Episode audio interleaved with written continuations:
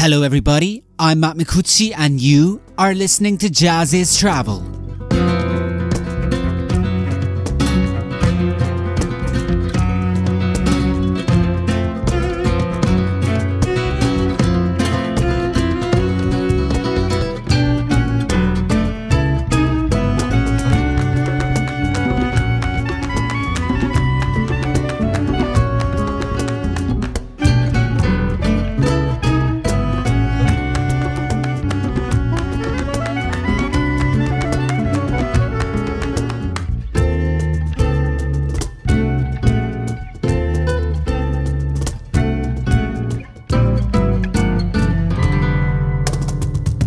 Hello, everybody. JAZZIZ online editor Matt Micucci here, welcoming you to a new episode of Jazz is Travel, our weekly podcast series of globe-trotting conversations with or about groundbreaking and innovative artists, exploring jazz and creative music in different parts of the world, cross-cultural projects, and expanding on the concept of travel. Miguel Espinoza is an award-winning virtuoso flamenco guitarist and composer. His music gracefully balances tradition and innovation as he blends flamenco with northern Indian percussion, Latin jazz, and classical flavours. He particularly does so with his cross cultural Miguel Espinoza Flamenco Fusion, the group he formed in 2018 and that released Veneta, its new album, on January 14.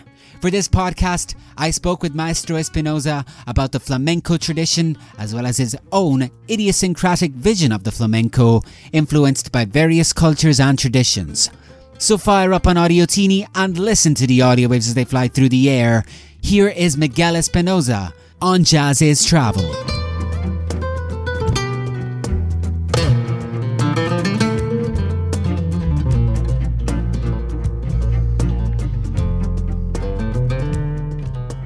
Hello, Miguel. Welcome to Jazz is Travel. Hello there, Matt. Pleasure to meet you. Oh, pleasure to meet you too. What part of the world are you speaking from right now? I'm in Colorado. Yeah. Is that where you're originally from? Uh, my family, yes, they're from southern Colorado, northern New Mexico.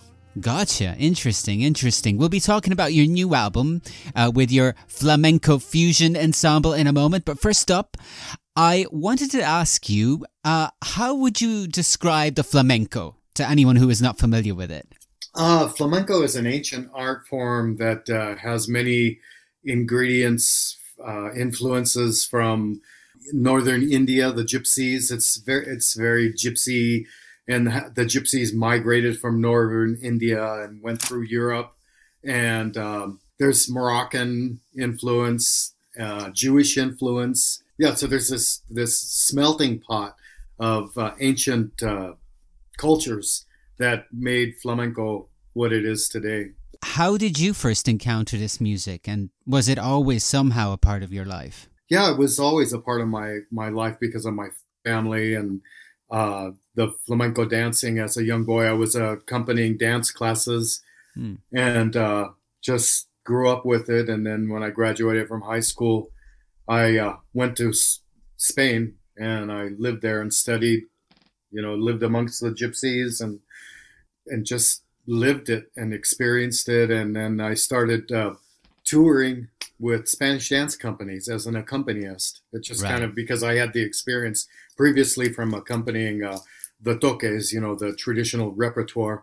So I knew that I had that under my belt. And then some of the dancers that were in the dance class would be like, "Hey, we have a gig in France, and since you know our material, would you like to uh, do this gig?" And I'd be sure. And one thing led to another, and then Maria Benitez, who was uh, at that time uh, one of the world premier touring flamenco troops, she heard me accompanying some classes, and then she called me from New York and said, "Well, my guitarist got into a fight with the singer and quit, and would you fly to New York?" And that that's kind of started uh, me as my career as accompanying flamenco dance. Right. So I have yeah did flamenco dance for you know accompanying. So that was behind my belt, you know, and, and big influence to rhythm. Yeah, talking about dance, of course, uh, I think we should mention too that I mean flamenco is more than just the music. It's uh, the impression I always got is that it's it's a culture really. It's a lot more than that. It incorporates a lot of different art disciplines and it kind of goes beyond that as well, right? Yes, absolutely. Mm. So from Ramon Montoya to Paco de Lucia, it seems clear that also the guitar is kind of a primary instrument, if not the primary in- instrument uh, of flamenco. It's certainly the one that I would personally immediately think of when I think of uh, the flamenco. Uh, would you agree with that? Yeah, Ramon Montoya was like early on. You know, it with the guitar uh, before that was mainly just to accompany cante, the singing, and uh, then Ramon Montoya came around and started to uh, make it as uh, it's, it's, falsetas, which are like musical passages, and and it started to evolve as an instrument that was uh, you could do solo performances with. You picked up guitar from a from a quite an early age, right? Okay, well, I have pictures of me in diapers with a little guitar, little Mickey, little Mickey Mouse guitar, and I uh, did my first guitar recital on PBS TV in San oh. Francisco when I was nine years old. And was it uh, immediately or almost immediately the flamenco that you started to uh, learning, or was it was it some other guitar music? No, yeah, it was flamenco, and then uh, of course, you know, growing up you wanted to uh, impress your friends, so I would learn the, some of the, the, the pop culture stuff.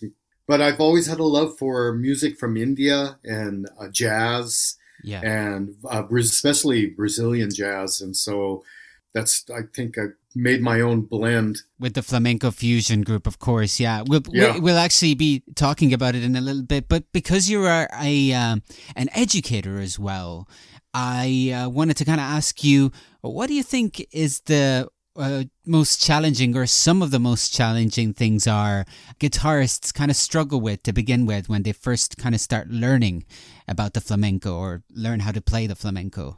I think it's it's very important to have proper, um, you know, and someone that knows uh, p- proper positioning and learning all the techniques so each technique is uh, you know has a different hand position and and if they're learned improperly then it's uh, it's it's very difficult to to pull it off fluently you know? Positioning so, so yeah. yeah positioning and you know a lot of kids are learning on youtube and that that's great and everything but there's no one there's no one to correct their positioning and it's it's good and it's kind of not so good because you have to be with someone mano a mano, you know? So then getting to the Miguel Espinoza uh, flamenco fusion group, we talked about the multicultural roots of this music.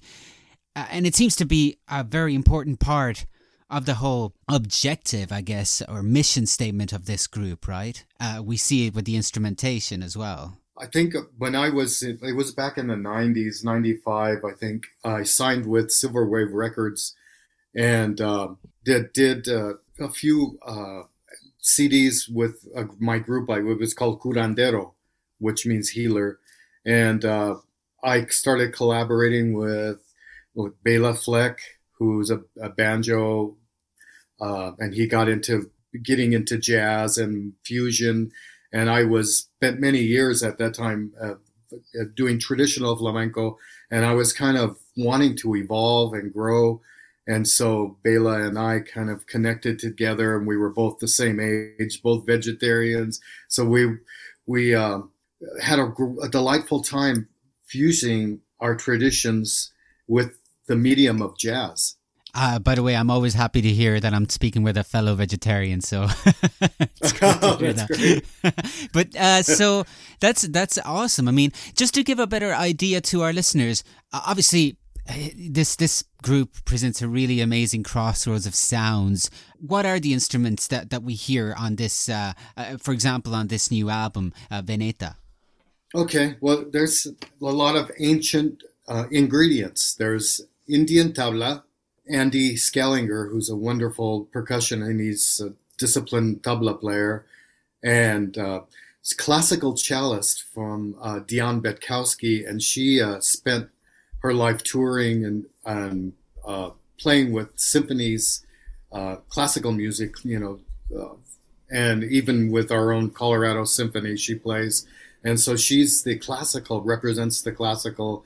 And then we have Randy, Randy Hepker. He's a wonderful bass player, jazz bass player, but he's also conductor and, um, you know, educator and brings to the table a lot of that. And then Lynn Baker was in the group and he was the professor at Denver University of jazz with the saxophone and his wonderful jazz, you know, knowledge, and and then of course myself with the the flamenco.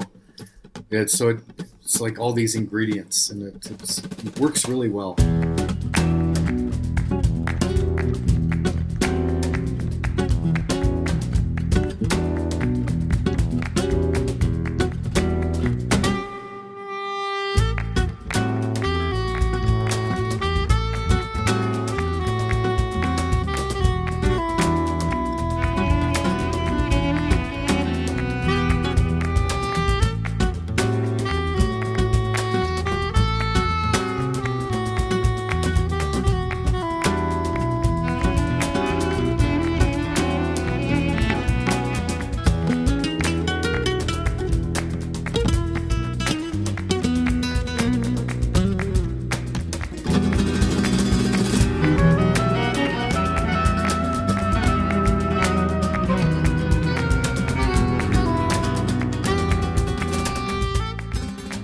The track you are hearing just now is a reimagination of a famous Erik Satie composition performed by the Miguel Espinoza Flamenco Fusion.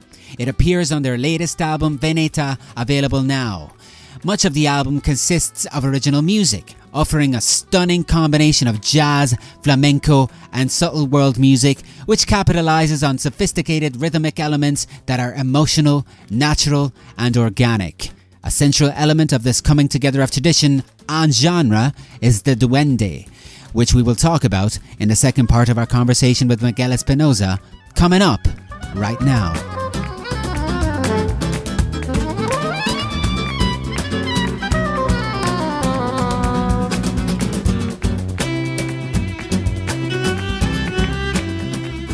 Uh, in this podcast series, we've occasionally come across the term duende, uh, when speaking with some musicians about their projects. Uh, do you think that it, that's an important aspect of this group, especially in bringing together all of these different instruments from different backgrounds and traditions? Yes, absolutely. Duende is is the uh, the main ingredient for being able to do that, and I think uh, the duende is the calling, the conjuring up of the of the spirit of flamenco, the the alma, the soul, and uh, it comes through much humility.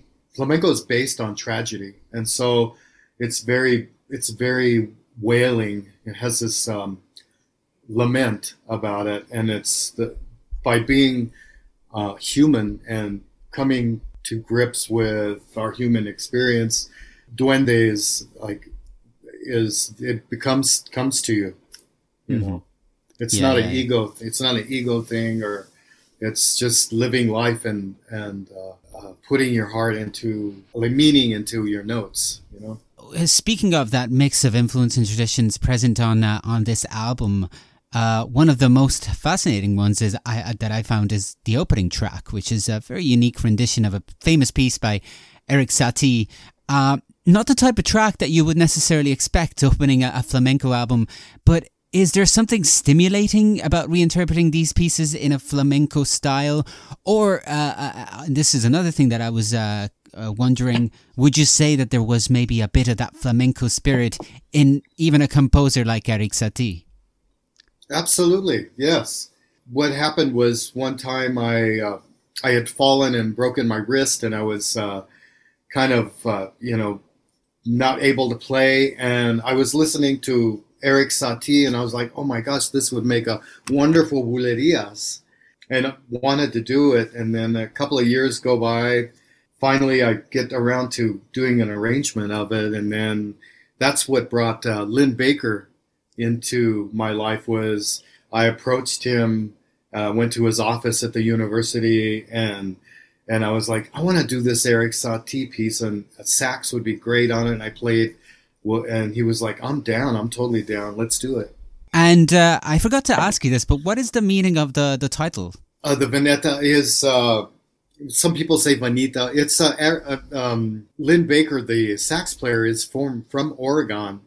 And the, the album is dedicated to the group Oregon, who Ralph Towner and Paul McCandless, and uh, they had a big influence on my life as a flamenco guitarist because I was like, oh my gosh, this is this is the direction that I want to go, and so uh, this album is uh, Veneta. The track is the, uh, something that I dedicated to Oregon because it's uh, you know stylistically like something that they would play, but it, with a flamenco.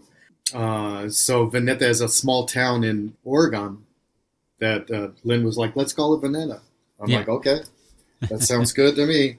And uh, we talked about earlier the uh, the um, the version of the Erik Satie composition, but uh, uh of course, uh, uh, much of this album is is original compositions, right?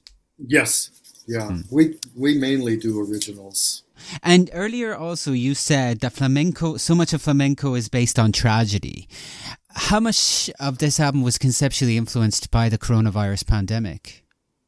Oh, you know, the the track "Sad" was right there when we um, we put that together. And was an expression of you know just so much fear in everyone globally and uh, isolation and the lack of uh, being able to perform and play and the lack of finances you know it was a real it was you know it was sad. If you listen to sad it's like has that that vibe you know as a musician or even as an individual as a person as a human being how did you live through those those the intense uh, the intensity of those earlier moments in uh, of those earlier times of the pandemic? You know it was uh, i have a 17 year old daughter and you know uh, just being just being happy for her and being you know just making the best of what we have. But it was it was it was like a lesson in how anything could be taken away from you at any time. And the appreciation of community and how people uh, missing missing missing people you know missing being able to to get together play music and everybody was isolated. It was a pretty but it it, it definitely brought the humility in, in and um, the appreciation for being able to play with my musician friends I also understand that there uh, have been or and or there will be a series of dynamic videos to celebrate the album. Uh, is that right? Can you tell yes, me a bit about that? Yes, yes. Uh, there's a there's a few. If you go to me flamencofusion.com, there's you can see some of the videos. So that, uh, that we and we're in the process of making more, and we're making a new album, and we're going on tour in July through the through uh, the East. We're gonna. It's gonna be great. Oh, great! Is that your first time on the road since the start of the pandemic? Uh, we've been doing something a little bit last summer, but yes, this is going to be the big uh, going back into. We start in Provincetown, Massachusetts, and then we just keep going through uh, Boston and Maine and and into New York and Pennsylvania. So it's going to be fun. Excellent. Well, that sounds very exciting. Well, uh, Miguel, thank you very much for joining us and talking with us. Uh, it's been a pleasure. Oh, well, thank you very much, Matt. It was a pleasure meeting you.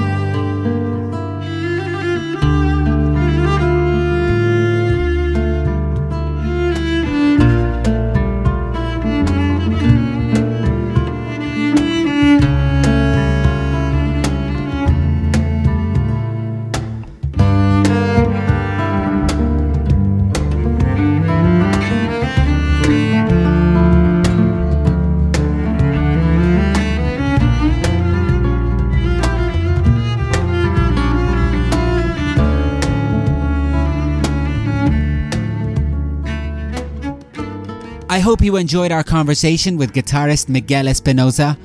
His new album with his Miguel Espinoza flamenco fusion, Veneta, is available now.